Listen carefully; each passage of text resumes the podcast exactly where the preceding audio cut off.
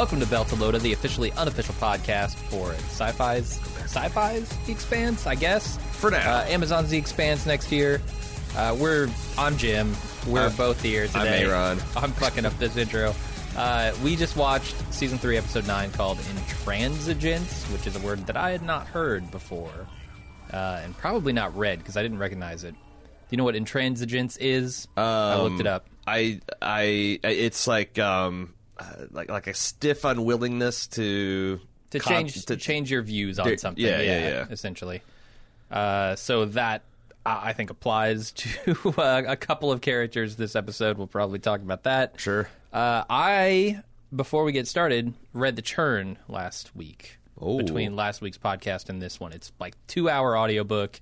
That's, that's really worth it. This is a deep dive on Amos. Yeah, zero spoilers. I mean, maybe they're gonna do some of this stuff later on in this in the show, but zero spoilers as far as I can Uh-huh. For tell. like future plot, Yeah, it yeah, might yeah. spoil. It's all that- that's what I was saying. Like, I, I felt like it might spoil a flashback episode, like the Epstein Drive Maybe. kind of thing. Like, yeah, you know. potentially because they did do. You know, they're they're starting to kind of do flashbacks. They did that this episode. Yep, I I was about to say like Amos gets a thousand yard stare, and then it's flashbacks to him arguing with uh, Meow or Mao. right, Dad. Yeah. Dad, I don't want to go, Dad. yeah, that's why he changed his name. It's the only way Uh-huh. to get get away from this bastard. Right. Yeah. Uh, but it's it was great. I loved it uh, for a, for a novella, which I don't typically engage with like short stories. Right. Uh, but this was really good. I'd recommend it. Um, what do you think of the episode? Uh, the episode was also really good. I I think I I think I saw like a single thing that I want to point out as a flaw, but everything else was so good and it was exciting. And and I think the flashback with let's call her Melba. Um, she she actually is she has like a name, but I don't think a lot of people caught it. Christy, they, have right? talked about it. Uh, yeah, it's Carissa. Oh, I- I think- Carissa. I, I think is her name. Uh, no, Clarissa. Everybody calls her Claire. okay. Uh, but yeah, the, the the flashback was was interesting. I thought Yeah. it it it shed a lot of light on that character. You know, gave us obviously some insight into who she is, but also like the relationship between her and her father, which is important. Um, if maybe not a little off the mark, in my opinion. Hmm. But but that's as a book reader. I, I'm kind of curious how you felt about it as a just strictly show watcher. Uh, I thought I liked this episode a lot. Um, it certainly feels like a bridge episode because it's like essentially connecting to like you know jaw dropping, amazing episodes, and it felt. This is the first episode that I felt felt really Star Trekky, in that like you're really going on an unknown, like an adventure in the unknown. You know, like Sure, you're you're yeah. meeting this alien intelligence, and you're you're you're the first contact, and that's uh, that's an essential part of the Star Trek experience. So like this, I felt you know, and you've you've got this uh, you know tightly knit crew that's trying to figure things out, and you know where it gets not Star Trek is you've got uh, you know essentially the Riker figure throwing guys out of airlocks and threatening to kill them with screwdrivers. So I'm not. I mean, and I'm a huge Star Trek fan, so that's not to be dismissive of it. I just felt like it's like you know, it, it, it did feel very Star Trekky in, in a good way, in a in a expand your horizons and and uh, you know wonder, you know, stare in wonderment at things, kind of. Um, I'm left a little cold by what's going on in the Anna, only because I guess it's like the It's whole It's tough to know exactly what that's about right she's now. pulling like I feel like she's pulling an Alex, where she's realized that this one thing is more important than Yeah. her. Fa- and I'm like, I'm Mm-hmm. not saying I don't like it, and like I think it's invalid storytelling. It's like I don't like it in that it's sad, you know. yeah, you want that character to be with her family, Right. She wants to be with her family, but there's something There's something that's her. pulling Yeah. her, that's calling her, and I thought that. Um, I'm still not sure what to think of um, Melba and the flashbacks. Like, I mean, Okay. she just seems like a pitiable character, and Mm-hmm. I also it seems like some of her planning is not great of what she's trying to pull, and like as and, and how she tries to get her message out to her father. I feel like that was foolish and, and, and dumb, but I'm not sure if that's because I'm supposed to understand that she's just an irrational person that's trying to wing things out there. And, you know, she went from being a party planner to a fucking revolutionary. Uh, and the transition's kind of bumpy, or if they're just some of these are just kind of like plot holes. I'm going to assume the the former until I have proof of the latter. But Yeah, it's killing me that I can't talk about her because it it's it, they do a lot of really good stuff. I thought in the third book with her, right, uh, but I can't say anything about it. That's So- killing me. But yeah, I think uh, There was a lot of great comedy in this episode too. There- I, there was. It got a couple of really good laughs from me. Um, Yep. The stuff with Miller and Holden, the stuff with Holden and Alex. Yep. Uh, just yeah, good stuff. All right, Amos at the airlock Yep. was fucking awesome. Yep. uh, okay, maybe instead of just talking about how awesome it is, we should talk about what happened. specifically uh, how awesome it is. Uh, so we start the episode with the behemoth continuing to struggle to be combat capable. Uh, Ashford rules that what we got is what we get, uh, and question Naomi's focus and loyalty because she's more interested in trying to figure out what happened to the Rocinante than repairing the ship. It's a problem when you're the chief engineer. yeah, Uh, Drummer backs Ashford uh, and orders Naomi to hate her later, but work now, and tries to shout apologies at her as Naomi stalks off. I feel like that's a mistake. The the captain of the ship on the bridge saying, "I'm sorry, I'm sorry." Yeah, Like uh, when the rest of your Beltalowda crew Right. Is is right there, like watching. You need to be strong in that moment, and I, I felt like She needs a ready room. she does. She needs a ready room needs with a ready the room. fucking lionfish floating around, Yeah. some Earl Grey hot, and they can just sort that shit out uh, away from prying eyes. I I think she did need to apologize, but that was not the moment for it. Yeah, but I'm. I thought so too. But this is kind of belter cult- culture. Like I feel like drummer would lose respect by like pulling them into a closet to scream at them, and then everybody comes out smiling. You know, belters would be like rolling their Yeah. eyes and be like, "Oh, this is a this sucks to Big Falota." Um, and I get why she does it. Um, you know, she's on the brink of losing her friend here, and Yeah. and they've developed a relationship over the last couple of seasons. So, right.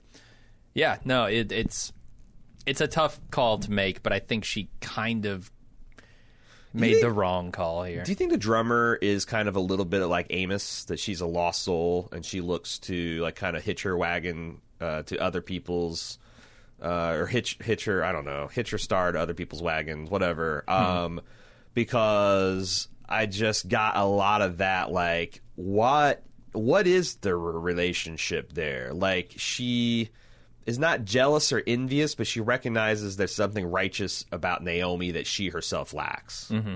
Um, and I think she's, I don't know, maybe, maybe if I'm looking forward to the future, like maybe uh, she's worried that uh, Ashford's going to corrupt her or, you know, lead her astray. And she needs the, an- she's, you know, Ashford's going to be the devil. She needs the angel. Well, I, yeah, I'm I'm wondering exactly how she does feel about Ashford because I know uh, I know that Ashford, you know, is kind of the devil on her shoulder, but also she's a belter and and the belters very much have their own opinions on things and, And she's kind of stuck Ashford's belter as fuck, too. yeah, yeah, yeah. I- right. I mean, I would guess that most of the Belters are on his side about the things that he's Right. doing here, and Naomi talking about like she she's essentially in this for her friend James Yeah, Holden, which right. she's not showing the best interests of the Belters as their main priority. It would be interesting So I think they'd be behind Drummer, but like Drummer's stuck between Yeah. a lot of different forces uh, Right.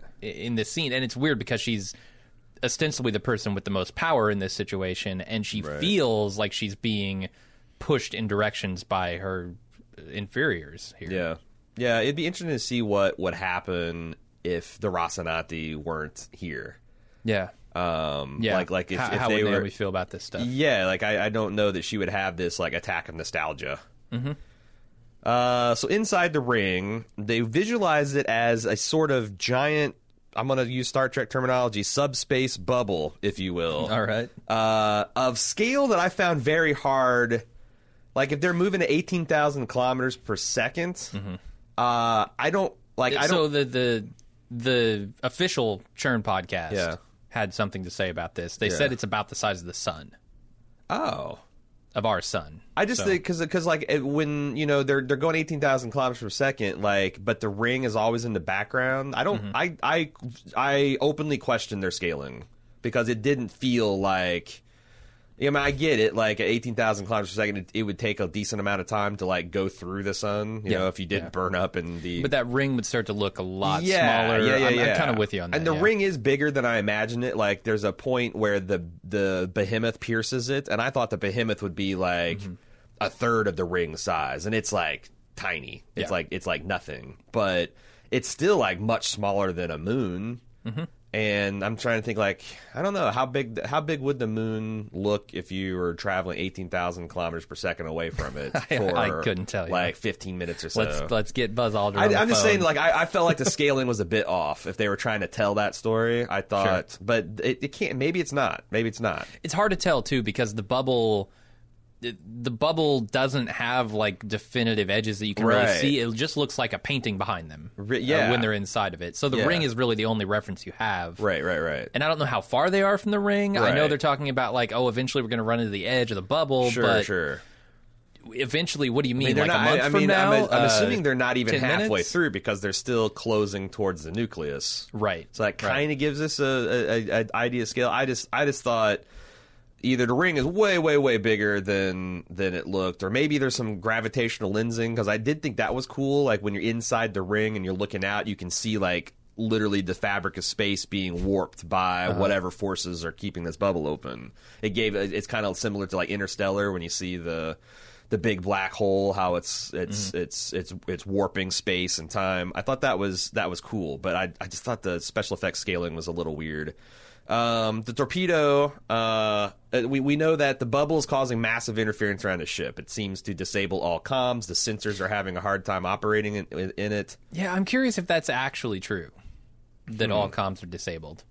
Because we know that the Rocinante's comms are disabled because of the, the shit they did to the But ship. But the Martian Corvette uh, reaffirms that. they right? say that, but they're saying it in a a, a fleet wide, not even fleet wide, a, a system wide Oh, broadcast. so you're saying, are they lying to try and keep like the UN out of the bubble? okay, I guess they could. Because They could here's be. the whole thing. This is a power play for like who's going to be like essentially the owner of Yeah, the yeah, bubble. yeah. No, I, so I'm thinking they're lying to people. I thought it was. I, I couldn't believe how much. I mean, it's it's it's a natural human impulse to call bullshit on something, but I couldn't believe how much I saw of people like, I can't believe all these ships are just heading into this thing, and I'm like, they have to. Th- they do, yeah. Like, are you going like like this is a Cold War situation? Are you going to let the Ru- the, the Ruskies get into the ring first? Right. Like it's it's it's a race, and mm-hmm. if you're going to stay outside just because you're afraid to lose a warship, no, no, that's not going to happen. no, and I I understand the perspective of why would you ever go into this unknown thing? Right, it's but- dangerous. It's foolhardy. Yeah, and from a normal person's perspective, that's the absolute right call. But Right. from a political powers from a perspective, nation state in a Cold War situation, You've got to go in. You no where if they go in and they come out with like some kind of god tier technology, Right. and you are now generations behind them, you can't let that happen. Mm-hmm.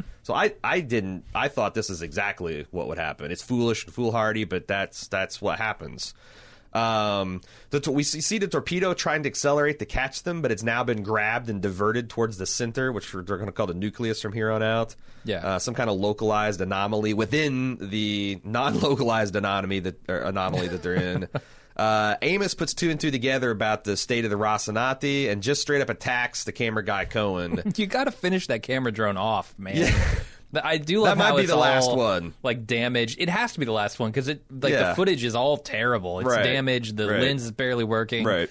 Amos smashes it again. I hope it's done. Um, I like how Monica leaps to defend him until she can he confesses, and she's instantly like, "You piece of shit! You could have killed us all." Um, Also, d- does that prove? Does that prove that the communications would work if this guy can remotely control a drone?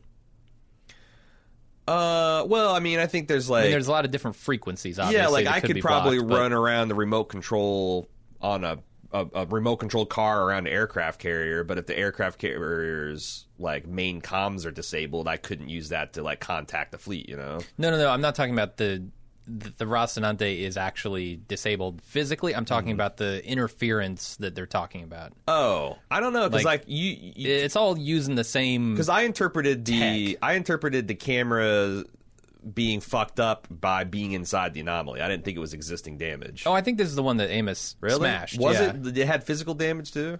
I assumed it was, but maybe it's both. We've both made assumptions. We'll have to see which one is correct. yeah, I Roll guess the tape. We probably won't know. Get our get our producer in here and let's let's uh, roll the episode. Let's, let's let's sort this out right now. Could he Um, control it from the other ship?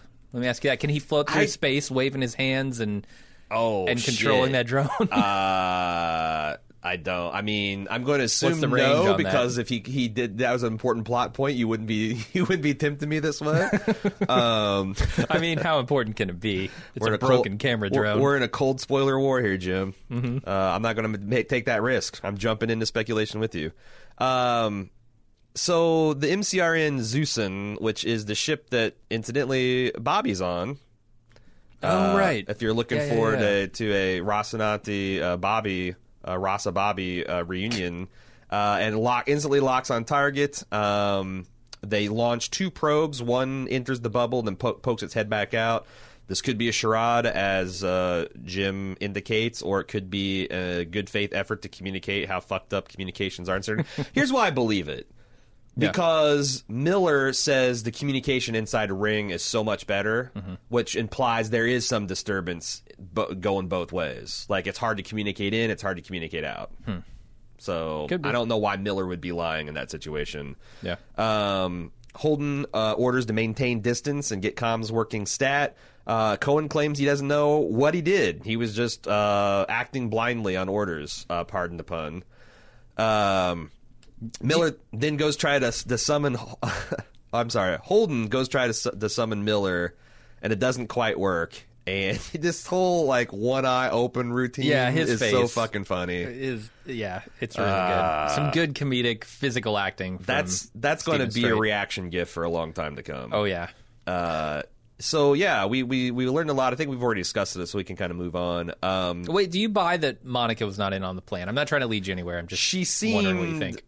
Very convincing. Okay. I don't think she's that good of an actor because we've seen her like you know try to schmooze Holden and Amos, and Mm-hmm. she's fairly obvious and not good. But that's just yeah, that, that's that's my take on the situation. Yeah. And when you say not that good of an actor, you're talking about the character. Yeah, the Monica character herself, like when she's Yeah. Uh-huh. when the character is trying to act, she's terrible. I think which the- is a great job by the actress. Exactly. It's funny. I was We've listening- talked about. I can't remember what what situation we've talked about where.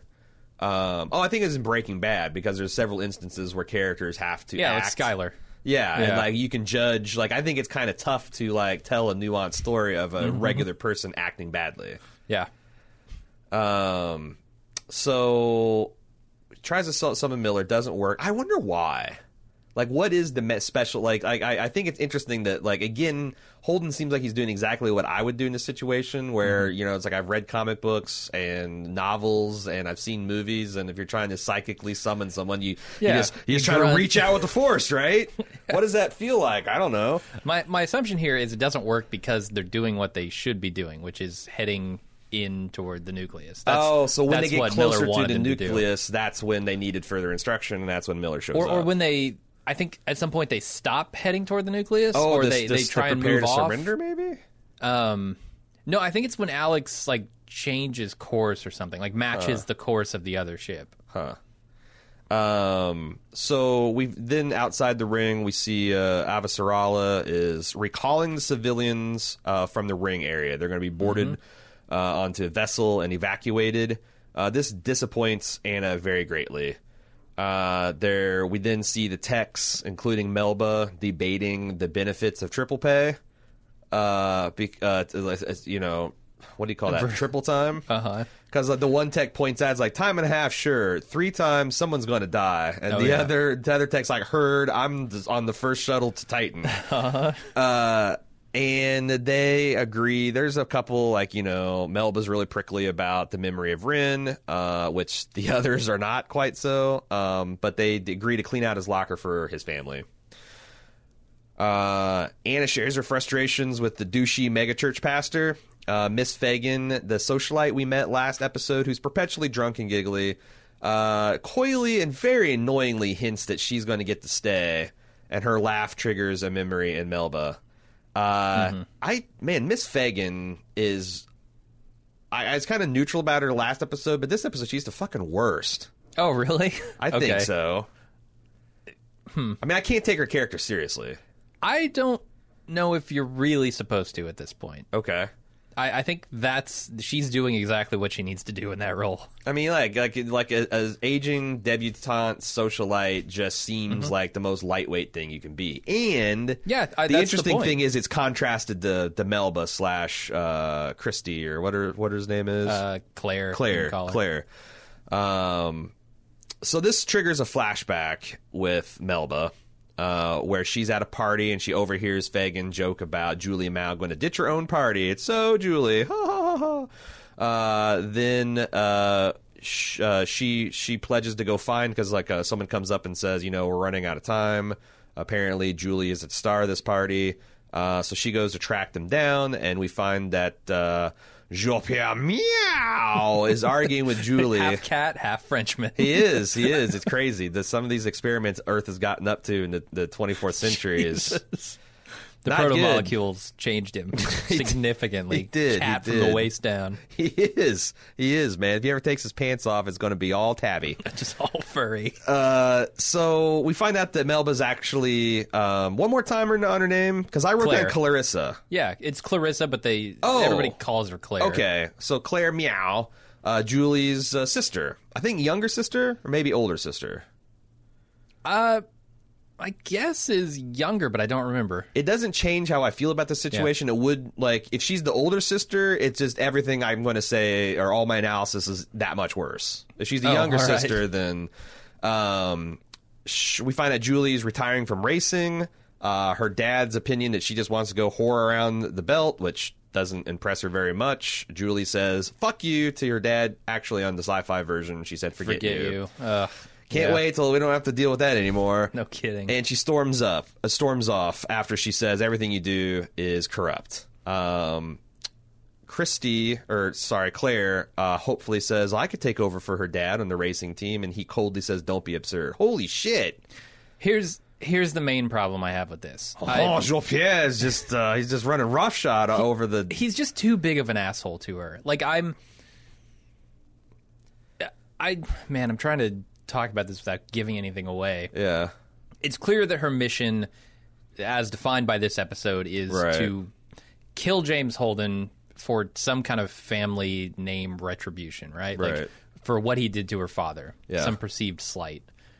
Uh I felt like Jules was too hard on her for me to ever believe that she would have the kind of affection required to do this. see, I don't, I don't think it's affection. I think it's like a like a It's Stockholm both like something to prove and yeah, I And, he, it and uh, just seems like she would also be another Julie. Right. Like she'd be fuck you, dad. Both of the kids would Right. Would be running off, rebelling because their dad's an asshole. Well, I just think that, like, I, oh, I look at the Trump family, for example, and you see, like, you know, I don't know what goes on in there, but I've heard stories about Trump's dad and how he treated him, and then you see, like, these children that are constantly jockeying for their father's approval, and mm-hmm. one's the golden child, and the others are trying to, like, impress him by, I don't know, meeting with the Russians and shit.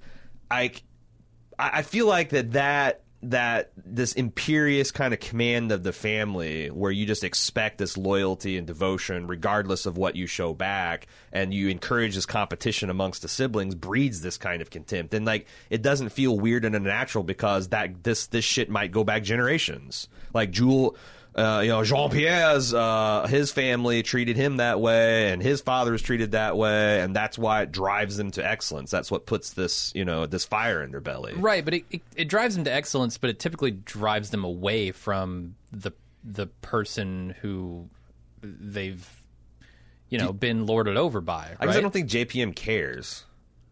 Like if if No, they, but but it's not it's not about that. It's about what is Claire's mission here. Like Claire's mission is to avenge her father. no, Well, if he to was a make him love her and respect her as a person. That's what I think is okay. driving her. I mean that's super fucked up. I I yeah, oh yeah. I can't like I can't see that. All right, well, let's go because because I I I think I, I wish they would have given even a morsel of some kind of fatherly instinct here, because Jules Pierre Mao to me comes off as a true monster to oh his yeah children. yeah Uh, and I just don't. I don't know why Claire would ever care what her father thought about her at that point. I think there is react like that. It's like some children do. They have that thing where just Yeah. like, well, you know, fuck him. Like I'm, you know, I'll take advantage of him or I might sure, manipulate I- him for. some but I'm- children do. It just didn't work for me. Yeah. All right. Well, because I, I think as we go, there might be some more to talk about there. Okay. Uh, but yeah, you're right. I I think your analysis of being fucked up is is dead on. For sure. Uh, Amos questions uh, Cohen and Monica. Uh, Cohen's trying to be helpful and says, "I switched these isolinear chips." And there's a brief debate with Amos and and Alex about whether they can fix it. And Alex is like, "Oh, it's more of a Naomi thing." And uh, Al- Amos is like, "That's what I thought." So he just grabs Monica, thro- forces her to her knees, holds a screwdriver to her neck, and says, "I'm going to ask you once that I'm going to kill her. How do I fix my ship?" Um, empty threat, it turns out, but I don't think Yeah. any the, either of these two thought about. No, thought he just that. needed to scare him. Like that's Yeah. the thing that is so brilliant about this. Amos doesn't actually need to carry through with the threat because it's Yeah. the fear. He he understands how scary he is. I was afraid because I was thinking the whole time. I'm like, this guy I doesn't know. I love Amos, but I could totally see him just ripping this girl's throat out. And how am I Uh-huh. going to feel about that? Right. Like that's like Amos has done some fucked up, repugnant shit over the course of these three seasons. But like I've always felt like he's somewhat justified. Mm-hmm. But this is just fucking war crimes. Fortunately, I didn't have to like you know threatening somebody is a lot different than actually doing it. Uh, especially when you're talking about someone Oh, like sure. Amos anyway. So like, I'm glad I didn't have to sweat and he that. never had but- an intention to go through with it. No. That's the thing. Like he knew that the fear would be enough. Um, i- if someone, If he thought Amos Monica was in on it, somebody. I, I totally think he would have. He could have done it though. Oh, yeah, yeah, yeah. I just think he believed that she was innocent, and that's and and and Amos knows that if he threatens somebody and they don't tell him what he wants to hear, they don't know. right, yeah, yeah, Like yeah. that's the right. thing that is so awesome about this scene. right. Amos just comes off looking like the world's scariest badass. He really does. He really does. Uh, the other thing that I want to talk about in this scene is in the books, it, it's very different because Naomi is with the crew still.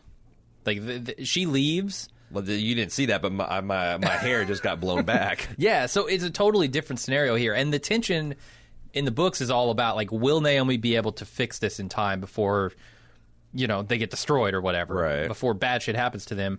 Here, it's very different. It's the tension is can they even fix it at all? Right. Uh, and I think that really served the show well. I think they're doing a lot of smart stuff with the Yeah, especially since it brings so much more to Naomi's character to put her with the Belters. Right. So yeah, you get uh, to see a lot more of her backstory, and then she eventually is coming back anyway, right? She's on her way. Yeah, yeah, yeah, She's she's on her way. Hold on, Ross and So I thought that was a good change. Uh, but yeah, the uh, we then see the the Xuesong launches another probe, and it slowly accelerates up to eighteen thousand kilometers per hour. Uh, oh, This kilometers per hour, not KPS. Okay, kilometers per hour. Now I'm starting to think, I it was me that fucked Oh, up was the it scaling. Yeah, well, I wrote down KPH. Okay, So it must like since I was taking close notes, I'm assuming. So KPH is that's that's quite a bit slower than K, or K KPH is quite a bit smaller than KPS. Yeah, so. I mean, 360 times slower. Right? Yeah, yeah, something like that. I'm not going to do math live on the air.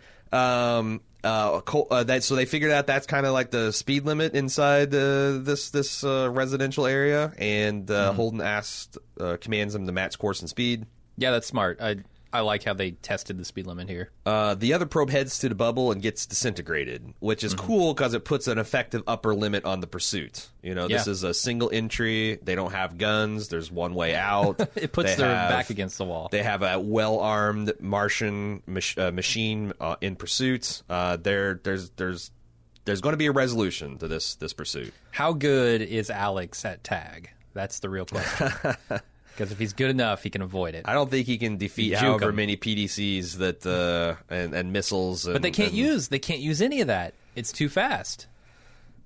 I get well, no, Pete. Oh, I guess you're right. Yeah, all those all those really fast web everything that they shoot at high velocity to pierce the other ships is just not going to work Mm-hmm. yeah, here. you're right. Even the PDC rounds would would get Yeah. torched. So I mean, really, it's a matter of can they or can't they dock, Yeah. or or can they or can't they maybe like push them into the edge of the bubble? I don't know what Hmm. what the deal is here, but it doesn't seem like it's that dangerous of a situation. or Um, n- at least not immediately dangerous. Yeah, like it's like they can maybe play hide and seek inside this ring for a while, but if, like if if the Rocinante ever goes out, then they can just get blown away. Yeah. Um, maybe that's what the the end game that Holden's referring to later on the episode. Uh, so at this point, uh, the Behemoth uh, hears the uh, Martian ship giving a status update about the inside of the ring. They say that they've got the Rocinante and they're going to apprehend it soon, and they advise everyone to stay out of the ring until they evaluate the situation. of course Don't, they do. Don't worry, other two factions. We've got this. Totally cool. Trust the Martians. uh, Yeah, I just think they want the monopoly on the inside of the ring. This stuff about radio communication is bullshit. Uh, Ashford checks up on Naomi uh, and levels with her about the Holden situation. And, you know, he opines that he's fine with killing innocent people if they protect his innocent people. uh, he then kind of relates to her by saying he used to have a good ship, his best pirate ship in the belt, but he outgrew them, which is why he's here. Uh, and he goes, but something sometimes happens in these situations where you think back on past relationships and you only remember the good times. And you think that, hey, we can go back and live in that perfect image of what we were, but it never works. That's a trick that nostalgia plays on you. Uh, yeah, it's interesting here. He's talking about, uh, you know, the the Rocinante essentially. Like, look, you only remember the good times about these people. Right. There There's a were reason lot of you bad left. times. You left for a reason. But what he doesn't realize is that Naomi has an even deeper, sorrowful past with the OPA. Right. Like she says, I left the OPA before I left them. So Yeah. So this kind of backfires. Like this is Yeah, because like he he thinks he's he's saying the one thing, but he's really saying the other. Yeah. like like this was her nostalgia trip to go back to the behemoth. exactly. Uh, I thought that was like they never come out and really say that. They just trust that you pick up on the dialogue and all that. Uh, I thought that was really good. No, it's good writing. Um, Alex checks uh, on Holden in his quarters to his chagrin. I love this scene. Yeah, because there's like some subtle acting that Steven Strait's doing when he's like, uh, Uh-huh. you know, it's like, hey, I didn't, I didn't want to interrupt you in case you're talking to Miller. And he just kind of like lifts his eyebrows like a quarter inch, and doesn't say anything. And he goes, it's so funny because Alex didn't want to interrupt him via the radio, Right. but he will come down here and physically interrupt him. I man, that's oh god. When I was working IT, uh, constantly, Yeah. people would be like, knock on my door. Hey, you know, I don't want to be a bother. Bullshit. If you didn't want to be a bother, you wouldn't be knocking on my fucking Yeah. door. So what do you want? Stop all this first time caller or you know, for a long time listener, first time caller business.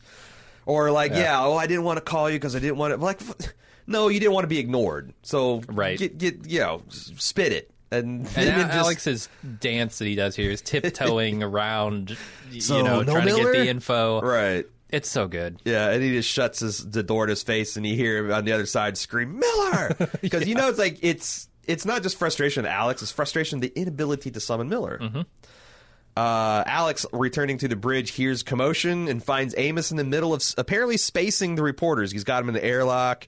Uh, Another funny scene. but it turns out that Amos there's some there's some method to his madness. He concludes that since they can't communicate, uh, they're going to use the uh, low bandwidth method of throwing two humans through the airlock towards the Martians Yeah. and hoping they put in a good word for them. Hoping they get picked up, A. right, which I think they probably will. Uh, Th- There's no reason for them not to pick them up. because it might but be holding. Like you never know. Like they they kind of have to. They can't ignore That's it. true. Yeah. Um, but uh, And if not, they're, he's sending them to their doom because they will Sure. eventually hit the edge of this That's bubble. true. That's true. Uh, and like Alex, as they're going out, he's like, "Hey, hey, hey! Tell him we didn't blow up the Seung Un." And like Monica's face, that's not the face of someone who might be giving you a good review. No. Uh, On the other hand, what's her incentive to lie? Like she can give a full account of like crazy fucking Amos and all that stuff, but like you know, Cohen jacked like. I, I feel like that she, as a reporter and a journalist, she will probably tell the truth because that's the better story. Yeah. Like if she starts manufacturing and, and, being a part of the story, um, like inorganically, it's going to fuck up her like you know her her award. And they're they're going to get the same truth out of Cohen that Amos did. I You think know? so. Yeah. Like, look, I sabotaged this. I was hired by someone to sabotage it. I didn't know what would happen. Right. Uh, yeah, I'm pretty sure that'll be the message. uh, on board the UNN pr- uh, Prince, uh, Anna sidles up to Miss Fagan, and she's kind of a shit because she's like uh, tries to make Anna feel better about being sent back to Titan because she's like, well, you're looking through a screen no matter what. And she goes, ah, I was just honestly just saying that to make you feel good. It's going to be nothing like that. It's like, God damn this woman. um, she finds out that she's pulled a few strings because she's got some leverage over the captain of the ship, so she's going to stay behind. And Anna asks them to pull for her. They exchange truths about what they want. Uh, Fagan says she's an aging debutante, ba- burying her emptiness and regret with thrill seeking. Uh, versus Annika, Anna, Annika, Anna's first miracle in her lifetime. Um, and she wants to indulge in a selfish desire to be part of something amazing, and they're suddenly besties. Whatever. I mean, I can totally. Anna feels disingenuous here because I think she is. Um, Fagan feels disingenuous because I know she is. It's a weird relationship. I'm wondering if this is going to be just like a one time deal or I'm going to, you know, like something about this is going to bite Anna in the ass. Um, there's a little bit of flirtation going on there between a one way Well, flirtation. Th- There were jokes about flirtation. I don't think the flirtation was actually happening. I think Miss Fagan would take down Anna if she could. I Climb, mean- climb her tree. I I'm, I'm not going to say no on that, but I, I think like the the joke here was Right. Hey, uh, you're you just said a line that could definitely be making Be a a pass come at on. me, Right, right, uh, and I'm going to point that out and make you feel uncomfortable, right. Miss Volovodov. Yeah. Um. So yeah, she's she apparently is going to pull strings for her because I, I get it. I mean, I Why do you think Anna's being disingenuous in this scene? because I think that she would say anything that she thinks would make this person want to take pity on her, and and just to like disingenuous. Like, look at the way she approaches Miss Fagan versus the way she approaches Melba. Like, one is like a genuine desire to connect and help someone, and one is I need something from you. So I don't think that she's lying about anything she's saying. But uh, Her effect is what I'm the, talking about. The debutante, whose name I can't remember. uh, Fagan. Uh, yeah, Fagan. Um, she doesn't need anything from Anna. No. So why would she approach An- uh, Fagan as this person who's willing to help with their problems? No, what I'm saying is I just feel like her it's it's it's her effect. Like she that like Anna coming to her for something that she wants is a different is not is not the real Anna. I feel like maybe the- the actress very much comes off as this incredibly earnest person. Mm-hmm. Uh, Yes. and I think that's like just built into her face and her features and her mannerisms. uh-huh. And I think that might be getting in the way a little bit Oh, so you're uh, saying of like someone who actually is like a driven person and has goals and desires in their life. They're not just like this innocent soul out to just help others. No, I get it, but I like I said entirely at least. Yeah, but I mean, I've seen her spar with other people, and just I don't know. I've never seen her be this obsequious. I guess. Um, Okay. And and again, like I don't, I you know, like this this so this this Fagan, like I don't get her. I'm not sure why. I mean, maybe the idea is like, well, I'm going to be stuck here with these like fucking sailors and jarheads. Maybe having just a normal girl with me will be f- fun. Uh-huh. You know, like I'll have someone to to to talk civilian shit with or appreciate it from that level. Maybe that's that's it. I was, I was trying Yeah. to figure out what is it, or maybe it's like sometimes like these rich and powerful people like indulging. You know, the the the, the common folk just you know out of a sense of whimsy or whatever. Sure. Yeah. Um, who knows? Who knows? Uh, but um, Melba, as she's walking with her fellow crewmates, seems smugly satisfied at all the dragging that Holden is experiencing in the media. But one of her fellow technicians is skeptical and wants to wait to see what the Martians figure out, which makes Melba's face darken. Think of all the other horrible shit he's done or whatever she says. Right, right. Uh, she's they're they're cleaning out Ren's locker. They look at all the performance reviews, which is like you know whatever. Uh, the the key thing is is uh, Melba or Claire uh, finds out about uh, Ren's wife and child, sees a picture of that, which makes her feel guilty, and they also find his compad, which that's what they use to look at their performance reviews, and that'll be important later on. Uh, it also triggers a flashback uh, because Melba tracks, or sorry, Claire. It's very confusing. Claire track uh, wi- uh, tracks Julie out uh, to where she's drinking champagne underneath a tree and whines about how she's humiliating father and me. and I'm through being humiliated by you. And here's the thing I think that Julie is trying to help her sister appreciate that her father is a damaged man, that nothing you do will ever be good enough for him. I'm not humiliating you. Father is humiliating you. And you're transferring that to me because you can't deal with the fact that you're not getting the love that should be your birthright as a child of someone. You should get unconditional love and you're not getting it. Yeah, Um, but right. but Claire can't can't hear that. And what I think is interesting is like if Claire's the older sister, it's a real mind fuck because like Julie is named after Jean Pierre, and like she's like literally carrying. She's the standard bearer for her family, and she's the golden child. And to be passed over like that is like holy shit, you know.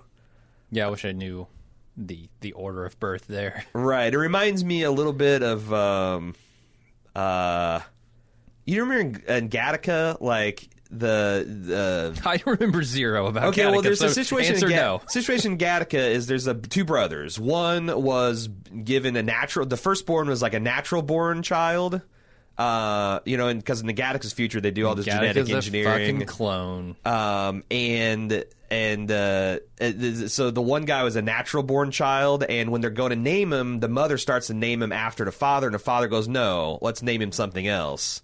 And then later they have a genetically engineered child that he gives his name to, uh, and I'm okay. like, I think that's kind of like.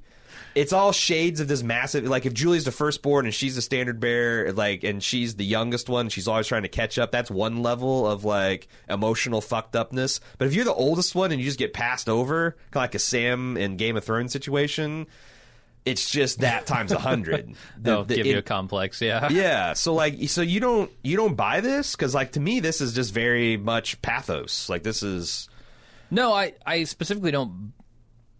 So, okay, I looked it up, and Julie is the oldest daughter. Okay. so Claire is younger. All right, so so it's just just straight up, uh, you know, uh, trying to trying to chase Julie, who is the namesake, who is the golden child, who is all of her father's admirations and regrets rolled up into one. Yeah, who who wants none of it? Um, yeah, I I don't know. I just thought they should have at least shown us what. Uh, Jules Pierre Mao isn't a father to to Claire at all, as far Yeah. as I can tell. But he's he's He's somebody who he's, a, he's worse. He's a god. just puts her in the background. Yeah, I I get it. I I just didn't. It didn't connect with me. Huh. Like Well, I I, mean, it didn't does- feel like yeah. there was an emotional connection between them at all. Which to that. To that Neither of end, our like, fathers are like billionaire industrial moguls. My father is Right. very demanding, and still to this day, is hard to please. Yeah. Like, he's never in my adult life said he's proud of me or loves me. Okay. yeah, my that was not my experience. maybe up, so. maybe I'm connecting this a little bit much because like I you know my Could- little could be. yeah I mean my little brother is like I, I don't think that he's like exceeded my accomplishments I, I don't know what he feels about it because we don't speak Mm-hmm. um but yeah I, I felt like I could I could easily see me on either side of this equation You, you also went off and wasted your life as a podcaster. I did. I did. I had a promising career in Threw IT, it all and I away. Threw it away for this full time podcasting gig, uh, which was certainly some fights my father and I had, like Yeah, because he yeah. just that blew his fucking mind that I would do something like that. That I'd whore myself around the internet in front of his micro in front of his microphone. Yeah. Um. So yeah, uh, trying to find out where I was at in the notes. Um, Amos and Alex are Let me, tr- let me say they're they're doing a good job remixing uh, the the way they depict Melba's mixed feelings about what she's doing. You know, like she's she's clearly driven to avenge her father, but also she's got to kill people in the process, and she Yeah. does not like that fact. Right. And because like these, all of her motivations are external. This is not something Yes. that she she wants her father's love, but she should get for free. But she's chasing it. Not none of these things she does because she's passionate about it. It's all to say, "Daddy, look at me." Yeah. You know, I'm doing something cool. Love me. You know. Uh, Amos and Alec are trying to get the ship working again, and Holden confesses to Miller. Uh, Holden confesses to Miller is a no-show. Uh, Alex uh, gives the opinion that Roci is going to need a shipyard to fix what ails her. Uh, Holden briefly runs through their options, and it seems like surrender is the best one, that or die, since they have no no weapons and, and no way to communicate. Um, Uh, Alex worries that Amos was too hard on the reporters. Uh, Amos says, "Hey, I was being gentle." And I th- this, this exchange where Holden's like, "Yeah, but I kind of wish you'd ran it by me first. and he's like, "Sorry, Cap." Um, Amos also is very not happy with the decision to surrender. Yeah, no, I I like how they've forced the the Roci into a cage here. I wonder if there's going to be a struggle because, like, it it it seems to me that Holden is not informing Alex and Amos that he's going to go jump towards the nucleus, mm-hmm. and I wonder next week if we'll see some kind of power struggle where Amos is like, "Well, the captain's lost his fucking mind, like we all f- f- f- was afraid he would, and we want to do. I, I want to do one thing, and Alex wants to do the other. Who's going to win?" I mean, Amos. I mean, Amos, yeah, Amos definitely will. he just beat the piss out of Alex, and can and, he steer and the I ship? don't, I don't think he's easy to reason with either. No, I mean, he's hard headed, no, no, no. and he has the might on his side. Right, right. Um, so next scene, drummer gives one of the greatest motivational speeches I've ever heard.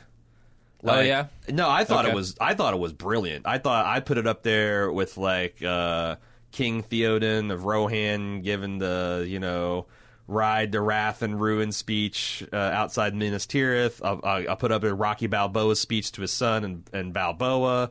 Like uh, also, it's Where he says, "Hit him, hit him, kid, hit him." I also uh, no, it's one. It's like it's, I know. it's not how many times you get knocked over; it's how many times you get up. You're not a quitter. That's, M- M- Milo, Milo, Milo Ventimiglia, or whatever his name is, guy Um, from Heroes. It's also a nice tribute to our podcast. I thought uh, Dan and Ty were really nice, but this big speech about you know how this is all for Beltalowda, Yeah. and having them all Yeah. chant our podcast. That's that's pretty sweet. You can't buy that advertising, to be honest. Yeah, thank you for the acknowledgement. We should make that. We should make that the intro music for our pod. Just just everyone chanting Beltalowda. That would be good. Uh, I also drummer pronounced Beltalowda as Beltalada in the Beltalowda, beginning, yeah. and then she comes back loaded at the end. yeah, I'm Fake, man, fake belter girl. These fucking fake belter girls trying to pass themselves off. Look, I, I think the Belter stuff is spotty, depending on actor, depending on scene. Right. It is it is not always consistently awesome. That's why they need to just cool it with all the Belter stuff, except when Diogo's speaking, because Diogo can do it best. See, I disagree. I had a dis. I, I was talking about that in the forums. Is like the the idea that this belter Creole, this big mixing pot of languages and cultures out in the belt. Mm-hmm. I think it's worth a few flaws in execution because the idea Oh is so cool. a hundred percent. just like if I can understand Chinese, I'm sure the cast of Firefly was butchering those Chinese curses. Yeah.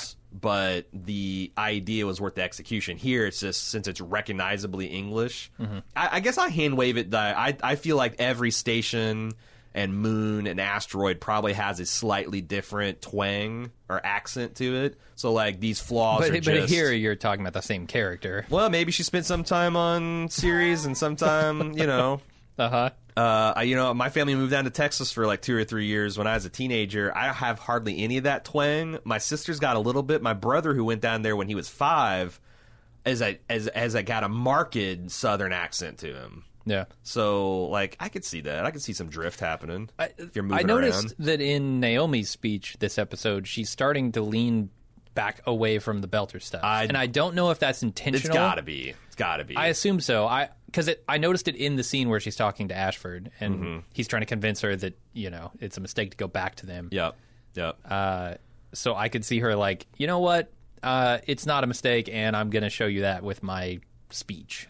Uh, but no, I thought it was a great speech. It's I can see myself saying this to my son in the future, like, you know, this the the this is your captain and this is your speech, your ship. This is your moment. You think you're scared, but that's not fear. That's, Mm-hmm. That's your sharpness. fucking with that's, you. That's your power. No, that's not what she No, says. that's your sharpness. That's your power. Which is that's a Yeah. great way to recontextualize fear. Like Mm-hmm. that's that's your body jacking you with adrenaline to get you ready to kick ass. So like, don't flee from it. Embrace it. That's what makes you powerful. Um, Yeah.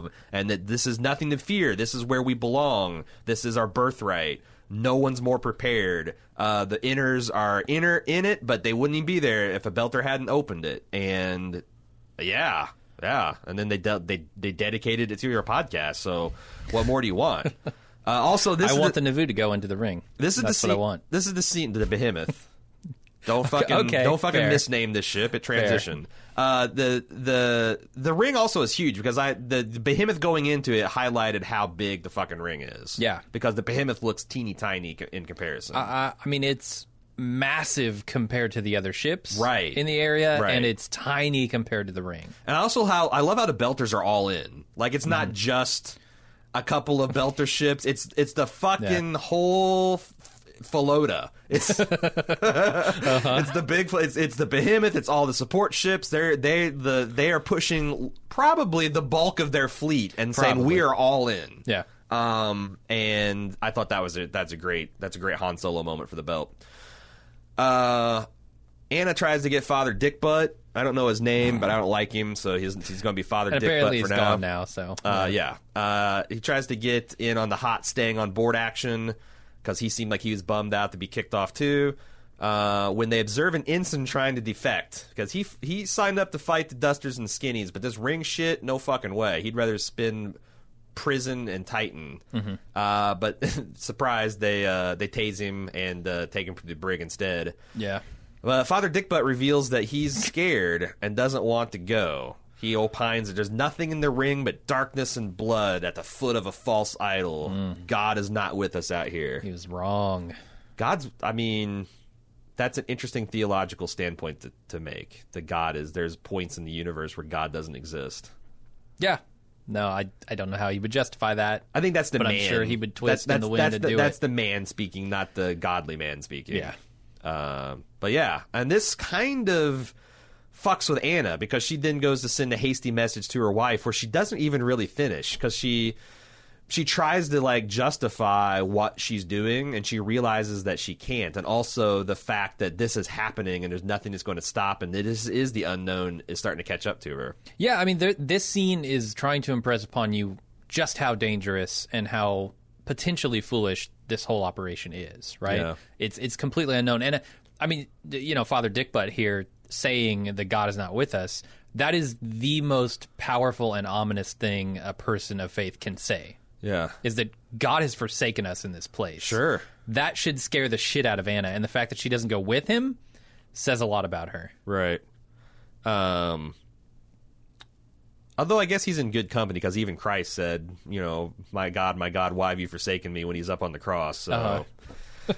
or the stake, as my, uh, you know, f- uh, It was a circle, wasn't it? I, Yeah. Westworld Sure. taught me like yeah, they, just impaled put- they impaled him on a, a Vitruvian man kind of. Yeah. it's it's all mistranslation in the Greek Greek Septuagint. If you'd properly studied the Bible, you'd know this. Mm-hmm. Um, she then tries to sidle up the Melba again and tries to relate to her. Uh, we find that the Melba was, um, or Claire was trying to manipulate a panel labeled tracker slash course predictions. Hmm. Uh, I wonder if she's going to try to like remotely hijack a ship and cause like a collision outside the ring, or and, and try to blame it on, or maybe she's going to. She actually has control of the Rocinante, and as soon as they go inside, she's going to have it like ram a ship, so Holden can never clear his name, and he'll go down in infamy. mildly interesting. That's what I thought I'd get, but that's that's my mildly interesting prediction. Um, uh, we then go back. Uh, we have a, yet another flashback to Jules Pierre Mao, uh, and Christy discussing, uh, or Claire rather, God damn it, discussing Julie. Uh, it's funny because with all the talk of whoring and disappointment, Jules is clearly proud of his daughter's fire and will and unstoppable nature, and compares her favorably to Claire, who just plans parties Right. you know, who knows her role and stays in her lane, and that's not the you know, that's that's not the meow way. Here's the thing. In, More I like was- a dog and less like a cat. Uh, Claire, Uh, in in the the churn, the official podcast, they were talking about how uh, one of the writers, I'm not sure which one it was, Dan or Ty, um, was pushing to make this everything that Jules says to Claire the most unintentionally insulting thing. And I thought they went a little too far with that. I don't think this is unintentionally insulting. I think this is very intentionally insulting. I do too. I'm su- I'm shocked to hear them say that because to me Yeah, that's this. which is this why I say they missed the mark. Like it's it's too much. I think that Mao He has to know the things he's saying are hurtful. Right. I think that Mao, my read is like, I don't think he's intentionally saying it. I think that this is just how he was raised. Like, this unconscious manipulation is just like breathing to him. Like, this, this fostering competition and loyalty and like this devotion. It's like, again, I think it's a generational thing where he's just, uh, it's, it's, it's the same thing of like, this is essentially the Lannister family. You've got this Right. glacial, powerful, implacable man that all the children love but hate and they they clearly see his flaws but they still want they crave that love and acceptance and belonging um I'm, I'm yeah i'm kind of shocked to hear them saying that these are unintentional. I i think that is true like on a meta level that he's not like thinking like what's the worst thing i can say to claire her to really fracture her like an egg? It's just that's how he rolls. Um but like any outside observer would be like well that's an intentional slight you know? Right. um, so she comes back from her reverie to explain because Anna was asking her why she's staying, and she's just explained she's standing to the hazard pay. Uh, then excuses herself, find Ron, and here's the biggest problem I have in the episode. She finds Ren's compad and uses it to send a signal out to his family, and says, "You need to get this message to Ju- to, to, to Jean, the Jules Pierre." Uh, and she says, Daddy, you're rotting away in jail, and you're a great visionary man, and I can't fix that, but I can destroy the man who brought you low. And that's something Julie could never do. I'm trying to think this this wife getting this message from someone she doesn't know, saying, "Hey, I'm sorry your husband's dead. Uh, you need to get this message to my very powerful fame." Like, what the fuck? Imagine if you're like, uh, I don't know, some like you're an offshoreman working an oil rig, right? And you die.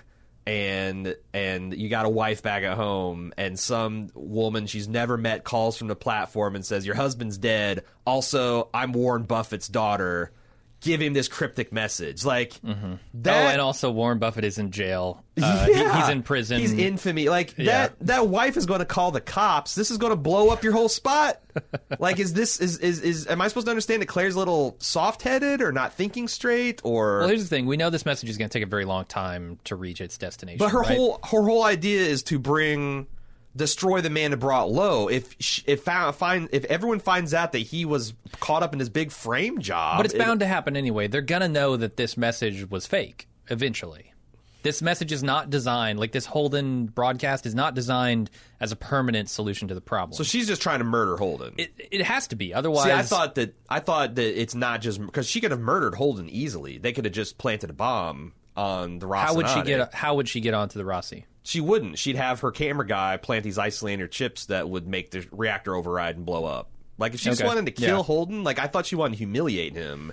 And if the humiliation I- only lasts four hours and then he's deified in death, But, but it doesn't seem like that plan holds up to that that's idea. that's, right? what, Like- that's what I'm saying. This is Yeah. Mm-hmm. why I say this is my biggest problem. Now, it could just be Claire is not thinking rationally, and like I can think of all, all kinds of excuses for why she's doing this. But holy shit, Mm-hmm. I do hope they seem- address the the temporary nature of her plan. Yes, because if she just wanted to kill Holden, there's a ton of easier ways to do it. And if she just wanted to, if she wants to humiliate him, then this seems like it's going to blow up her spot.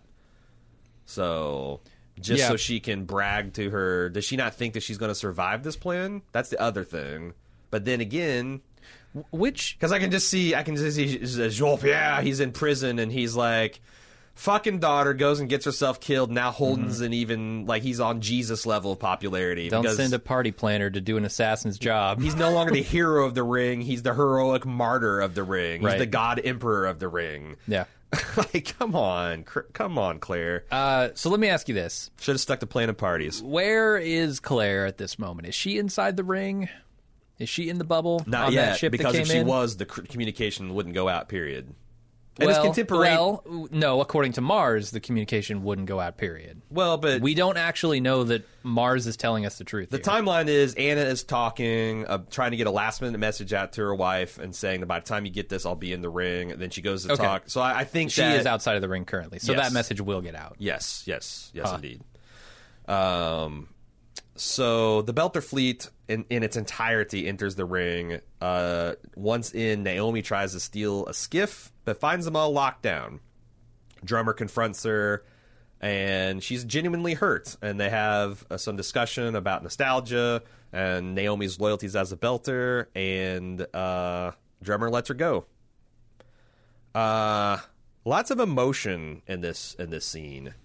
Uh, and this is where Naomi flips the script on Ashford's theory that like the real nostalgia was me trying to come back to the belt.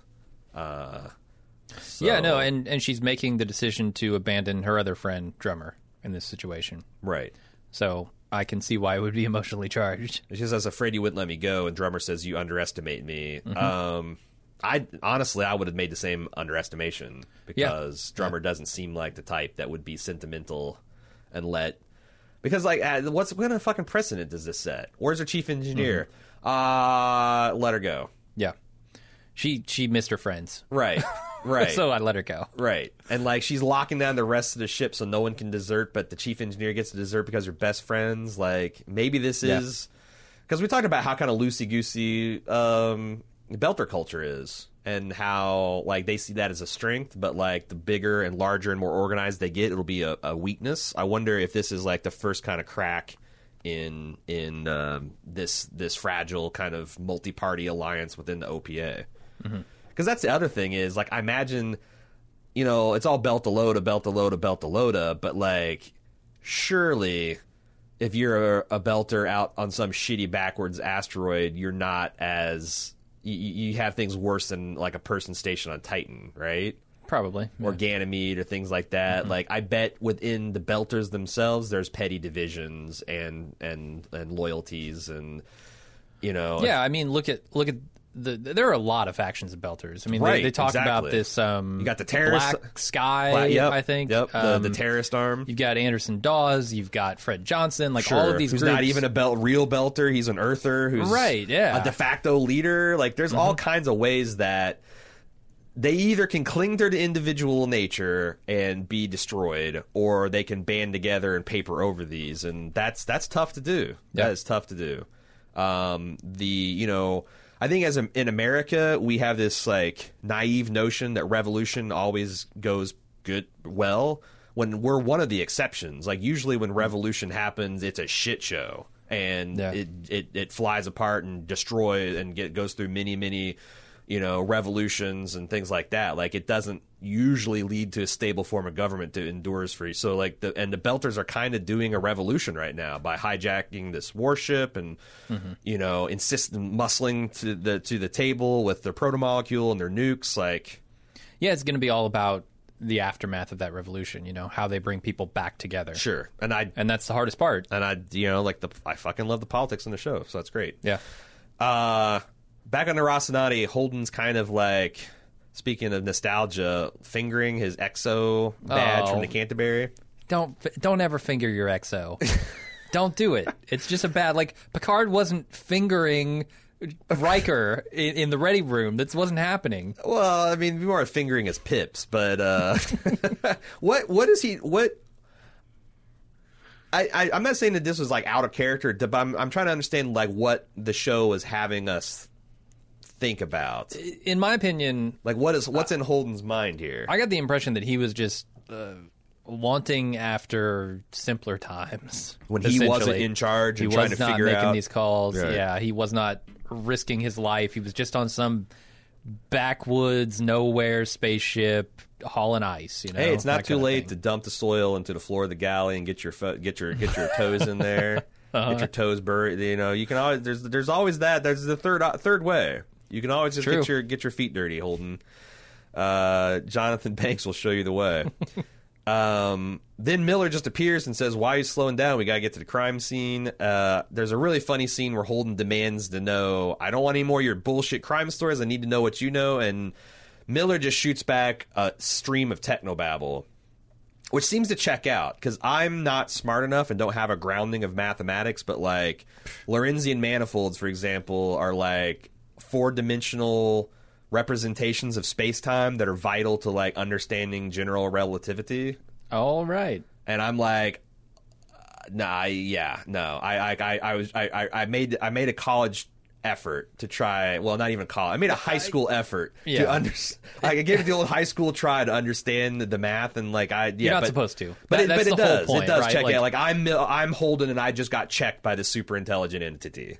Yeah, yeah, yeah. So he's like, the okay. point is, I'm never going to be able to explain this to Right. you. We don't have time, even if I could, even if I thought you were smart enough. right. Uh, let's just get done what So needs to get Holden's done. like, so the crime scene, yeah. yeah, it's a great comedic moment. which we find out is the nucleus. Um, Holden also remarks that like Miller seems sharper, different, Yeah. and Miller says, "Well, the commu- the the signal's pretty good inside the ring." Uh-huh. So, um, you you rewatched the whole series before the season, right? Mm-hmm. Is this because I'm trying to think of like w- I did not. I watched Actually, like the no. I watched um, a good chunk of season one and the end of season two, like the last four episodes. Okay, I did the same thing. I did like the last four or five. It was the I started at the scene where Miller dies with Julie. So I didn't get to get, get a good grasp of what he was like, or is this He's very coming similar? back around to real Okay, Miller. so so this is pretty much like season one and two of Miller. it's getting there. It's not quite there. Okay, Um, it, it, almost seems like Miller with some of his pathos removed. okay, that makes sense because he's You know? you know uh, he's presumably unified with whatever's left of Julie. I think it's an interesting question because Amos himself asks it, Mm-hmm. like how much of that Miller is actually Miller, and I think we're supposed to question that. But like now that he's inside the ring, it seems a lot like a lot of the personality of Miller is still much. intact. Yeah. um, which might be good for humanity if like there's there's remnants of I, I- and that's the thing I'm, I'm, think we're supposed to be understood is that Julie has like mankind's uh, in her int- uh, like in, in her understanding mankind's best interest in, at heart as opposed to Mao who is you know nakedly opportunistic and narcissistic and you know realpolitik like Julie wants what's best for all humans so Wh- Why? that's that's a why good- do you bring Julie into this? Well, if Miller, I, well, if Miller is this intact, I have to mm-hmm. believe that Julie is somewhat intact too, and Okay. that since that's one of the first exposures to humanity, the the protomolecule got. This is all conjecture on my part, but like those those personalities seem to be able to shape the interaction with humanity. So this protomolecule might not be as terrible as like you know the the Katoa stuff would lead us to believe, where it's hmm. just like all violent and consuming, and and the fact that the protomolecule hasn't taken over the Rocinante, for example, implies some kind of selective destruction and and I don't know working the great work, whatever it is. Yeah, I, I think it's certainly selective in, I guess, the tools it has access to, right? Because the the people we know that the proto molecule has deconstructed, I guess, um, are Miller and Julie. Right. and it's using the tool of Miller, the tool it has at its disposal to contact Holden, who is a man who can get things done for it. What it Right. wants, we don't know yet. Um, but yeah, it's very. It, it's almost like, well, we've got this. You know, we could we could hang this picture with a nail or a screw, and I've got a screwdriver, Right. and so I guess Holden's going to be our screw. Uh-huh. Um, so yeah, like I wonder if they if they had access to more of like Julie's uh, relations, essentially, like Uh-huh. Claire or Jules Pierre or something, if they could use her as their instrument. I am questioning whether like there'll be an instance of Julie reaching out 113 times per second or whatever it was to Claire. Uh, in the same Uh-huh. way that Holden is being reached out by Miller. And the other thing I'm wondering is, like, as you say, the protomolecule uses these facets of these personalities as tools Mm-hmm. and as part of its reaching out. So it's using these to kind of shape its its world. But are the tools shaping the protomolecule? I, I Uh. think certainly shaping what it's doing at any given moment. Yeah. Yeah, and and it's got to influence its its understanding of humanity because this is just parts of a puzzle it's trying to put together. Um, Uh-huh. So I, I'm trying to figure out like how malevolent or benevolent the protomolecule is, and these last three episodes are leading me to think it's more benevolent, but it's also extremely alien in the Lovecraft sense, so that might be dangerous to try to anthropomorphize it. Sure. You know, like it reminds me, like I just saw on Twitter, like somebody shared this picture of the spider. Like when those jumping spiders are kind of cute, and it was carrying a small a smaller spider in front of it, and someone's like, "Oh, look at this mama taking care of its like baby," and then like a, a entomologist said, "Actually, this is an example of cannibalism, not maternal Yeah, instinct. right. Spiders don't do that. Uh-huh. The smaller one is being actively eaten by the larger one. It's like." It's dangerous to anthropomorphize things that you Yeah. don't understand, to have completely alien instincts and desires and motivations. But it's really hard not to when they're presenting as something so familiar. You know, right, right. Just because the jumping spiders are, are cute, don't make don't don't mean they're they're good mommies. Uh, so Naomi is in her skiff and she na- announces to the Rocinante she's coming home. And when they don't respond, she says, "Don't worry, Mama's coming." Uh, so that's cool. I think. I mean, it seems like it, it is not going to matter whether she saves the day or not because I have to believe that Holden, whatever it ha- happens, whatever kind of crazy star child shit that happens in the nucleus is going to be the thing that that saves or destroys them. It's not going to be last minute uh, Geordi La Forge heroics out of Naomi. Yeah. but I don't. I mean, know. shit's getting real complicated inside the bubble at the moment. Yeah, like because the Holden's UN come, off the, the UN ship. is moments like so you have all three fra- factions Uh-huh. in the space of the something the size of the sun, and now what? And you've got the Roci, which doesn't, which only has two of the crew members at this point. Holden's Right. floating through fucking space. Right. Uh, the the two documentary filmmakers are floating through space. Right. Naomi's on another ship headed toward the Roci. Like, right. There's just It's so all- many it- variables. Right. it's all converging, but it's exciting. Naomi coming Absolutely back, Bobby's in the like. There's a lot of exciting developments that could come out of this. yeah. So You've, you've got religion and politics in the Yep. mix, and military, and like all of it's there. Uh, so Holden suits up and he's standing on the outside of the hull of the Rocinante as he prepares to make a leap of faith, and he does so. And the sh- we fade to black, and for the third time in as many weeks, I'm outraged that the episode ends here. Oh yeah. Like I really, I thought we he'd at least make it to the nucleus. Nucleus, like, oh my god, what a fucking tease! What a fucking tease the show is. Why Yeah. can't I binge it, Jim? Answer me that. Sci-fi. All you'll, right. you'll be able to binge season four. I'm, I'm almost certain. I I hope not because I boy, know. that's going to that's going to make the podcast a lot more shallow experience. Yeah. Um, because That's that's, true. having to sit and think about it on a week by week basis encourages you to really savor it because I know what'll happen. We're going to binge it in like 48 hours and record 13 podcasts for it and then do a feedback and then it'll be done. Mm-hmm. Um, so I don't know. Grass is always greener on the other side of the streaming rights. Uh, that's the episode.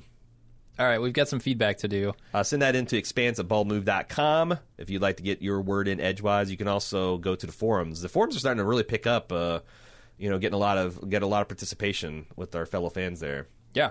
What you got?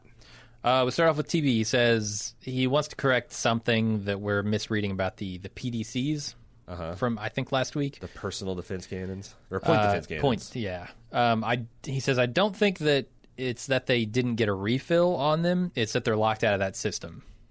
So it, it came along with Oh, no, the package no, no, of. They they clearly showed Alex spent every fucking round trying to shoot. They did, but it's been six missiles. months. Oh, of course. and so they got the refill. They just can't use them because the the whatever isolinear chip yeah, yeah, swap yeah. I, happened. I always forget that it's locked them out of comms and weapons. Yep, yep. Although, where would they've gotten refilled? I mean, are we supposed to under like is that because I'm like they're they're not going they haven't gone back to Fred Johnson right that I know of like they're Well, desperate like how how did Naomi get to the behemoth? she could have used the the Razorback right And just flown right up to the behemoth? I mean that's, what her plan that's in- was that's in transit from wherever they are. oh no no no I think this happened a long time ago like like several months ago like she but but they had the Razorback so she could just flown that to I think probably to uh, what's the Tachi no not Tachi what is the Actually, now that I'm thinking about it, it's a damn good question how Naomi got to the behemoth because well I'm they they, they had to go straight from. It seems like they had to go straight from collecting it, like uh, So they're at grabbing Io. it, going directly to the ring, right? Well, I, I just think Because that they're Naomi, refitting in in transit. They're not Yeah. going to a space dock to refit this. Otherwise, it would all be taken care of. Did, so you don't think the Nauvoo even went to Tycho Station? Like it just they just deep space salvaged it. I, I would think it would be better equipped. if they'd gone to a space dock where it was built and they could have access to all the tools to actually Hmm. It's only been retrofit it. six months. Yeah. Maybe you're right. Maybe you're right. I, I just assumed she took the Razorback over, but I don't know where. But why wouldn't she take the Razorback off the ship then? Like What do you off of the Behemoth? uh, because uh, that's that's her ship, right? right? I guess it would be. Why she's stealing a skiff? Yeah. Eh, like I said, six months is enough time there. I think that like something happened and it all lined up, and but I don't know that it's. I, I just don't know that you can take it for granted that Rocinante was able to fully arm rearm its weapons.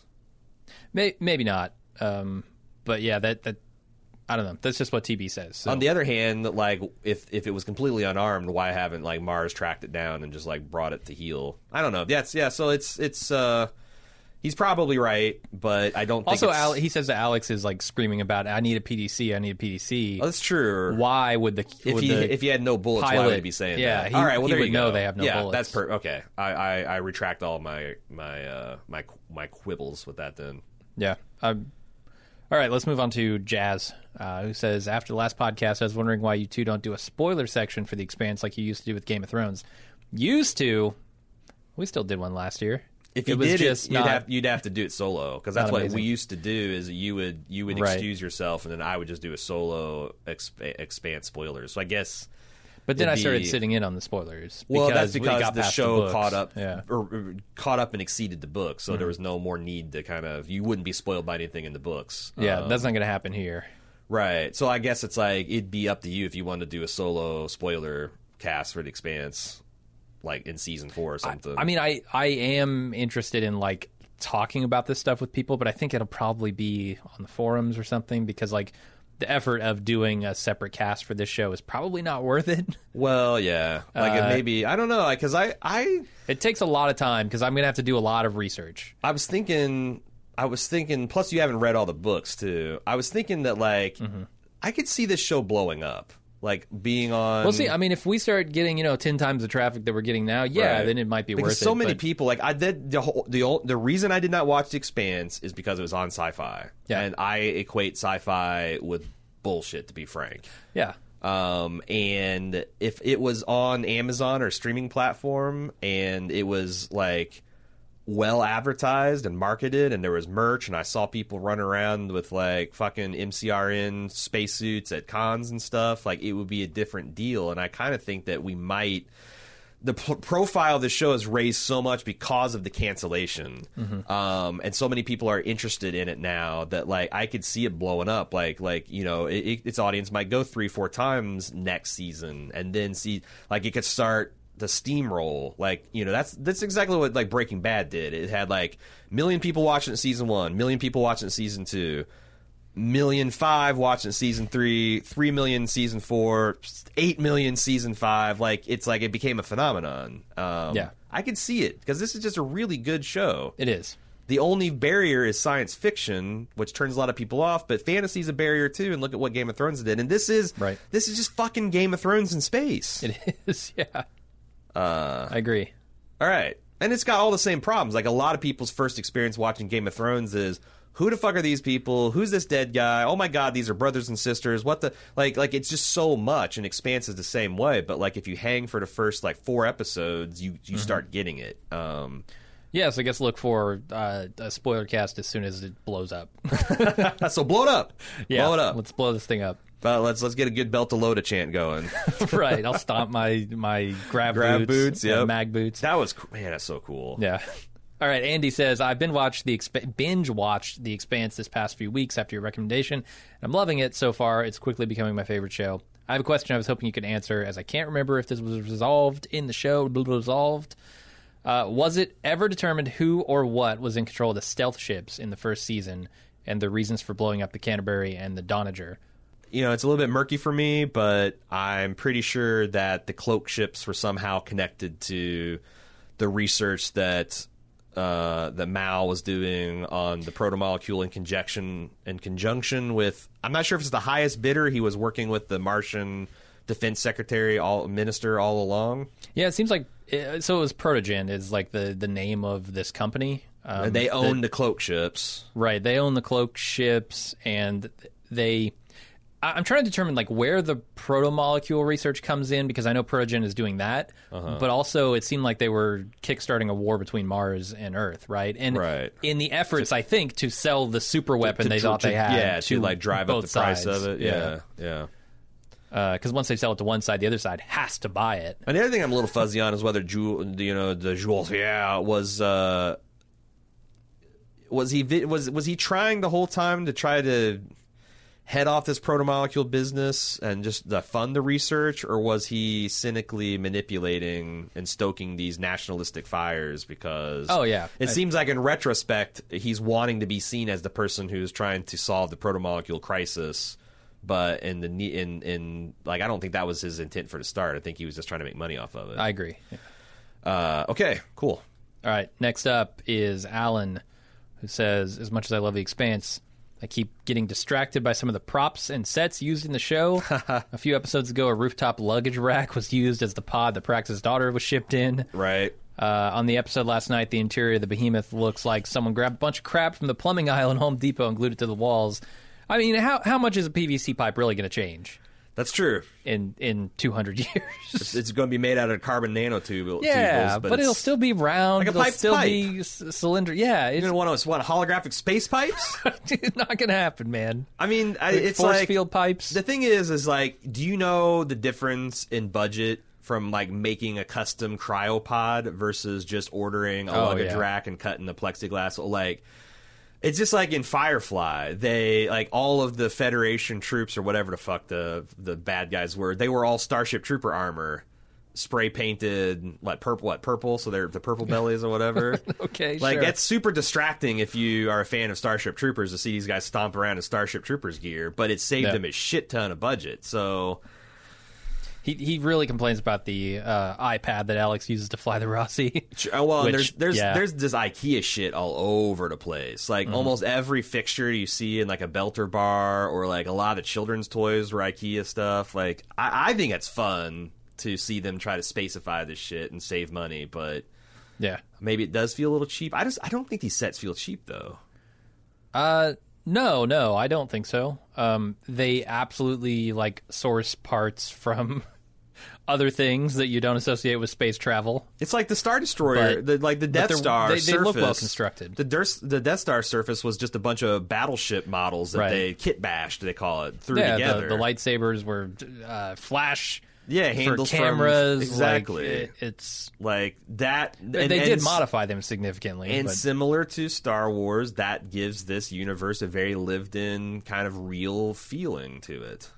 But it's all over the place. Like I thought, I thought um, Claire's dress at the party was bad, Hmm. and Julie wearing like a 20th century leather jacket where Mao's, you know, Mao's got the. Uh, uh, you know, whatever his future suit is. Um, they're kind of all over the place with the fashion and all, and, and all that. But like, I don't know. It's it's better than that. Than like I always thought it distracting that like in in Star Trek future everyone wears essentially either a uniform or some sort of pajamas. Mm-hmm. Like every even the uniforms are pajama based, right? Yeah. Like that's weird to me, and like this kind of like great variation between like what the Belters wear versus what the Earthers wear versus what the high class Earthers wear versus like I I think it, I think it's cool. Um, but uh, yeah, if it's distracting.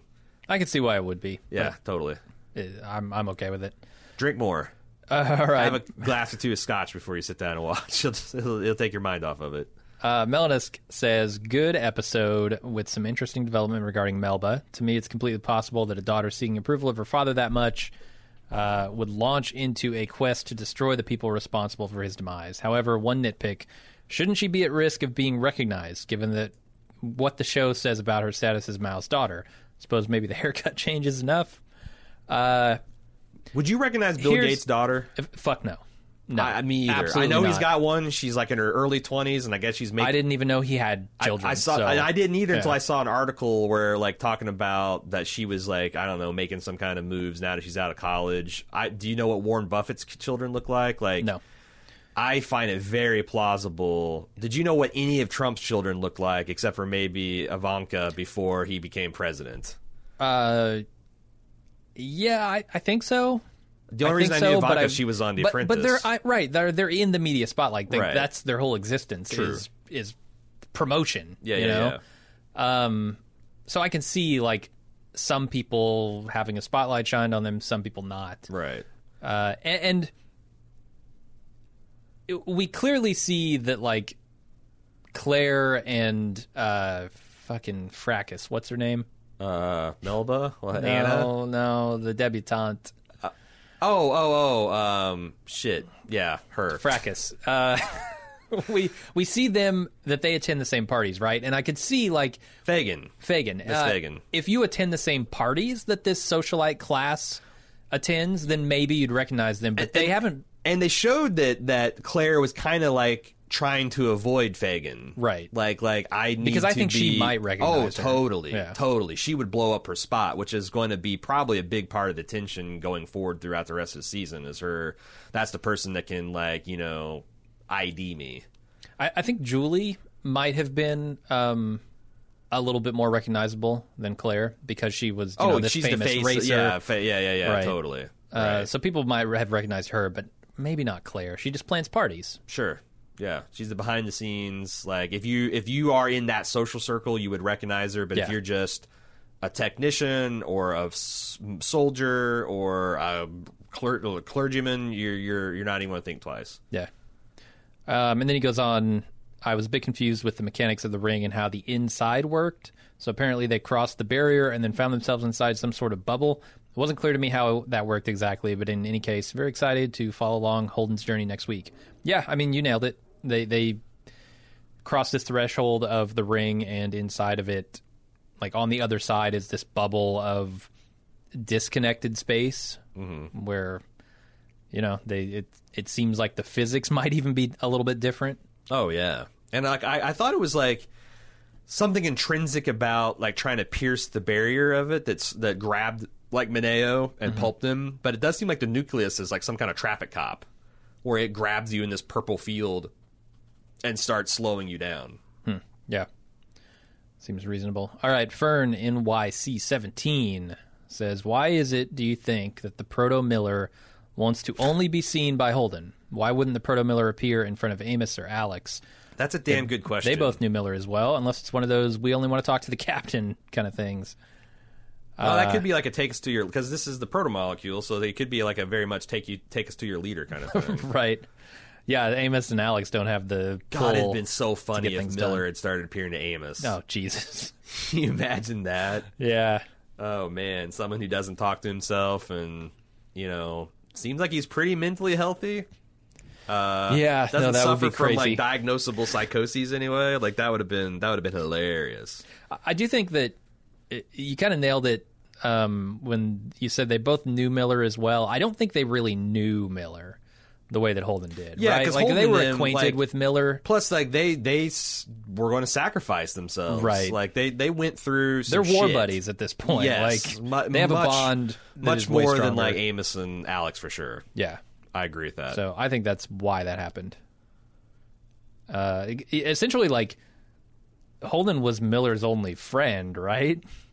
Aside from the the people he left back on. and he didn't have a uh, lot of friends there too. No, he didn't. He essentially had one cop buddy Right.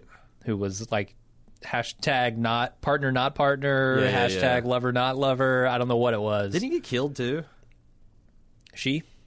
Oh, I'm talking about his the the male cop that was like kind of like also. Oh yeah, his actual partner. his actual Yeah. partner. Yeah, yeah, yeah, yeah. Uh, he got pierced through and then maybe fixed up. yeah, I remember there being some confusion around. It's one There of those. was, off, yeah. If he died, it was off screen. Right. So you always think that you know he's probably not dead.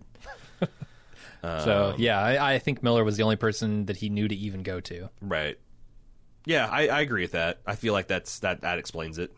All right, well that's it. That's all the the email we have. If you want to send some in for next week, looks like we're not going to be getting screeners, so we'll probably do more of this feedback stuff.